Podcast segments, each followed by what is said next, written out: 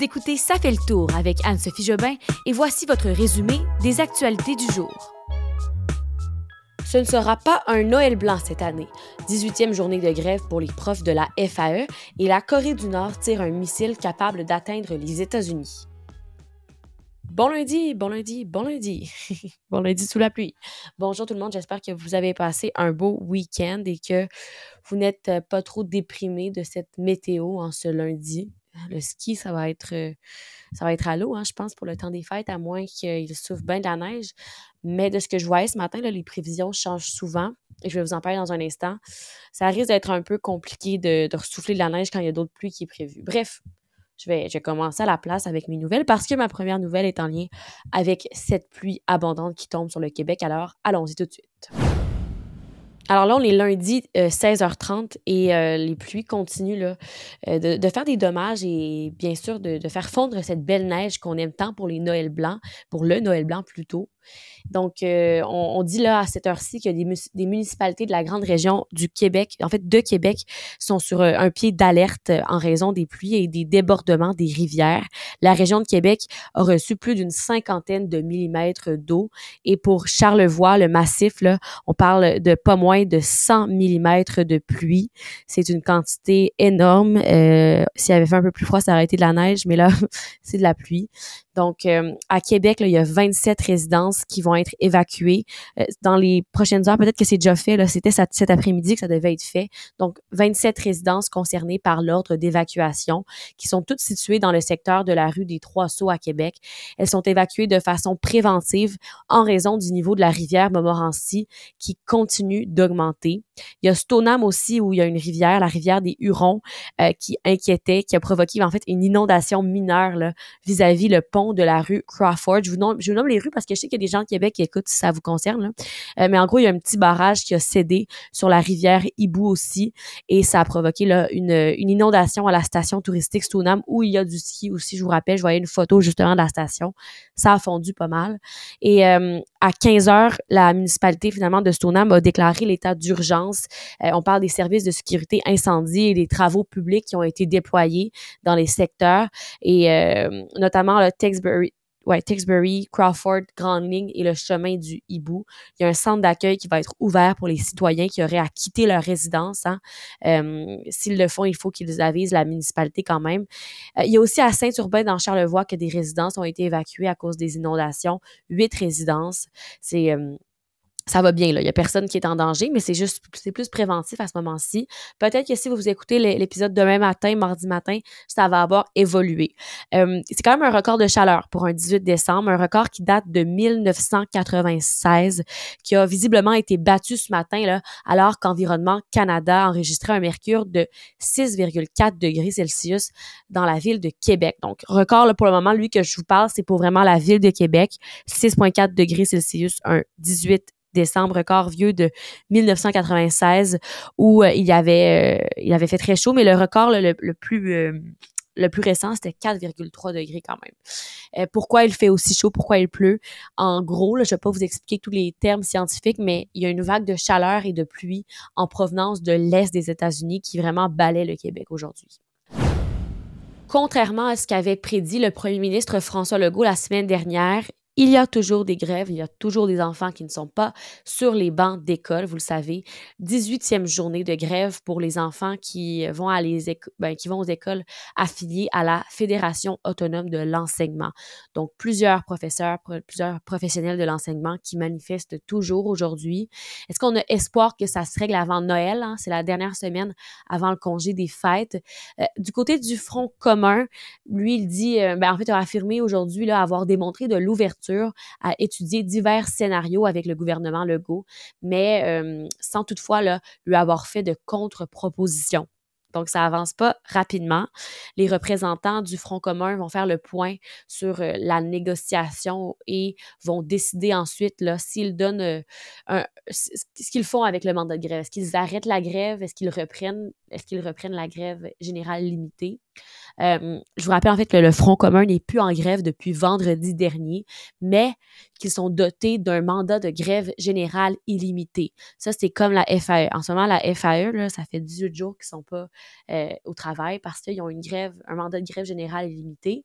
Le Front commun l'a aussi, mais ils n'ont pas encore déclenché cette grève générale illimitée, mais ils pourraient le faire parce que ils ont, ça a été adopté à 95% quand même mais euh, le Front commun ne compte pas annoncer dès maintenant à quel moment il pourrait déclencher cet arrêt de travail vraiment illimité. Les euh, négociateurs affirment que tout est en fonction de la conjecture, hein, de voir euh, comment avancent les négociations. Et hier, il y a la présidente de la Fédération des syndicats de l'enseignement, José Scalabrini, qui avait dit qu'il était assurément possible hein, d'en arriver à une entente d'ici le 23 décembre. Elle, y croit encore avec la partie patronale hein, surtout. C'était une vidéo qu'elle a publiée sur son compte Facebook où elle parlait là, que des progrès ont été faits en fin de semaine aux tables des négociations, mais elle a précisé que la Fédération des syndicats de l'enseignement n'était pas sur le point de conclure une entente avec Québec. Donc, c'est un peu l'histoire qui se répète à chaque semaine. Euh, on est dans la cinquième semaine de ces grèves. Ça avance à pas de tortue. La Corée du Nord a procédé aujourd'hui à un essai de son missile balistique intercontinental, son missile le plus avancé, un tir capable d'atteindre les États-Unis.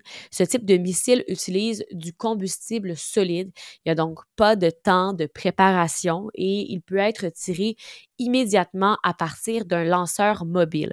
Euh, tout ça peut être considéré comme un système qui aurait la capacité pratique de frapper le continent américain.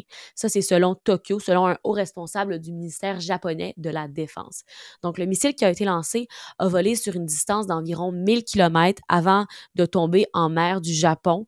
Euh, le Japon là, a estimé que ce missile pourrait avoir la capacité de voler plus de 15 000 km, même si là, il a volé 1000. Et euh, on parle quand même son vol a duré 1h13 et qu'il a atteint une altitude maximale de plus de 6000 km. Bien sûr que ça, ça a mené à des condamnations à l'international. À chaque fois que ça arrive, euh, ben, l'international se mobilise parce que c'est inquiétant pour eux. Euh, il y a eu une, rencontre, une réunion d'urgence du Conseil national de sécurité euh, à Séoul. Pas à Séoul, mais Séoul a condamné euh, son voisin du Nord, a dit que ça faisait peser une grave menace sur la paix et la sécurité de la péninsule coréenne et aussi de la communauté internationale. Et ce tir, ça fait donc partie d'une série record de tirs que la Corée a fait cette année. Euh, la Corée du Nord, c'est déclaré l'année dernière la puissance nucléaire irréversible et a déclaré à plusieurs reprises qu'elle n'abandonnerait jamais son programme nucléaire, que le régime le considère comme, euh, à la survie de la Corée du Nord. Pour la première fois de son histoire, l'Église catholique donne son feu vert aux bénédictions de couples homosexuels. Ça a été annoncé aujourd'hui via un document officiel qui a été signé par le nouveau préfet du doctrine, pour la doctrine de la foi, oui. Il est écrit qu'il est possible de bénir les couples en situation irrégulière, donc disons divorcés, et les couples de même sexe, euh, sexe, oui, mais sous une forme qui ne doit pas être fixée rituellement par les autorités. Et euh, le but de tout ça, là, ce qui est écrit dans le document, c'est de ne pas créer de confusion avec la bénédiction propre au sacrement du mariage. Donc, en gros, là, ça veut dire qu'on permet la possibilité pour les couples homosexuels de se faire bénir à l'Église catholique tout en, mais l'Église reste ferme sur son opposition au mariage pour les homosexuels. Donc, ils peuvent être bénis, mais on n'a pas dit qu'on était, euh, pour les mariages homosexuels au Vatican. Donc, euh, c'est une déclaration quand même qui survient six semaines après la clôture de l'Assemblée générale du Synode pour l'avenir de l'Église catholique. C'est une réunion mondiale qui avait eu lieu lors de laquelle évêques, femmes, laïcs ont euh, débattu sur des sujets de société comme l'accueil des personnes LGBT ou les divorcés remariés, par exemple, au sein de l'Église le gouvernement fédéral va emboîter le pas au Québec et interdire la vente de véhicules à essence neuf à compter de 2035. C'est le Toronto Star qui a sorti ça euh, hier. euh, parce que c'est pas encore, ça n'a pas encore été annoncé officiellement par le gouvernement. Ça va être demain que le gouvernement fédéral va annoncer ça. Mais on a un peu de détails à l'avance grâce au travail de, ces journalistes du Toronto Star et de CBC News. Donc, l'objectif de ça, là, du gouvernement Trudeau, c'est euh, de ne pas forcer les consommateurs à changer leur habitude de vie, mais plutôt de leur garantir que s'ils veulent un véhicule électrique, là, ils seront en mesure d'en acheter un plus rapidement parce qu'en ce moment, on sait que ça peut être très long et très dispendieux. Euh, donc, CBC News aussi, hein, qui a des informations là-dessus, qui nous dit que la réglementation fédérale va s'appliquer aux constructeurs automobiles et non aux concessionnaires. Donc, les constructeurs vont devoir obtenir suffisamment de crédits pour prouver qu'ils sont capables d'atteindre les objectifs fixés par Ottawa. En gros, comment ça va fonctionner, ces crédits-là? Ça va être en fonction du nombre de véhicules à faible émission ou à zéro émission qu'ils vont vendre. Ils vont pouvoir aussi obtenir plus de crédits s'ils contribuent à la mise en place de bornes de recharge et les entreprises qui, elles, dépassent ou n'atteignent pas leurs objectifs euh, vont pouvoir vendre ou acheter des crédits à d'autres entreprises là, ou euh, utiliser des crédits qui sont mis en réserve. Bref, c'est assez flou pour le moment, mais on aura plus de détails demain. Et euh, dernière information à ce sujet, là, plus précisément, les véhicules zéro émission, ça inclut les modèles électriques à batterie, les modèles à hydrogène. Ça va devoir représenter 20% des ventes des voitures neuves en 2026, 60% en 2030 et 100% en 2035. Ça, c'est une, une information de CBC News qui a appris ça d'une source gouvernementale. Alors, c'est tout pour aujourd'hui. Merci d'avoir été là. C'est la dernière semaine avec vous. Et euh, ben, j'espère que vous allez être euh, au rendez-vous. Peut-être que cette semaine, je vous ferai des petits bilans de l'année. Hein. Des fois, c'est intéressant de voir quelles nouvelles, mettons, marqué l'année. À suivre cette semaine, je vous, je vous réserve des petites surprises et ben, je vous souhaite une bonne soirée. Bye bye tout le monde.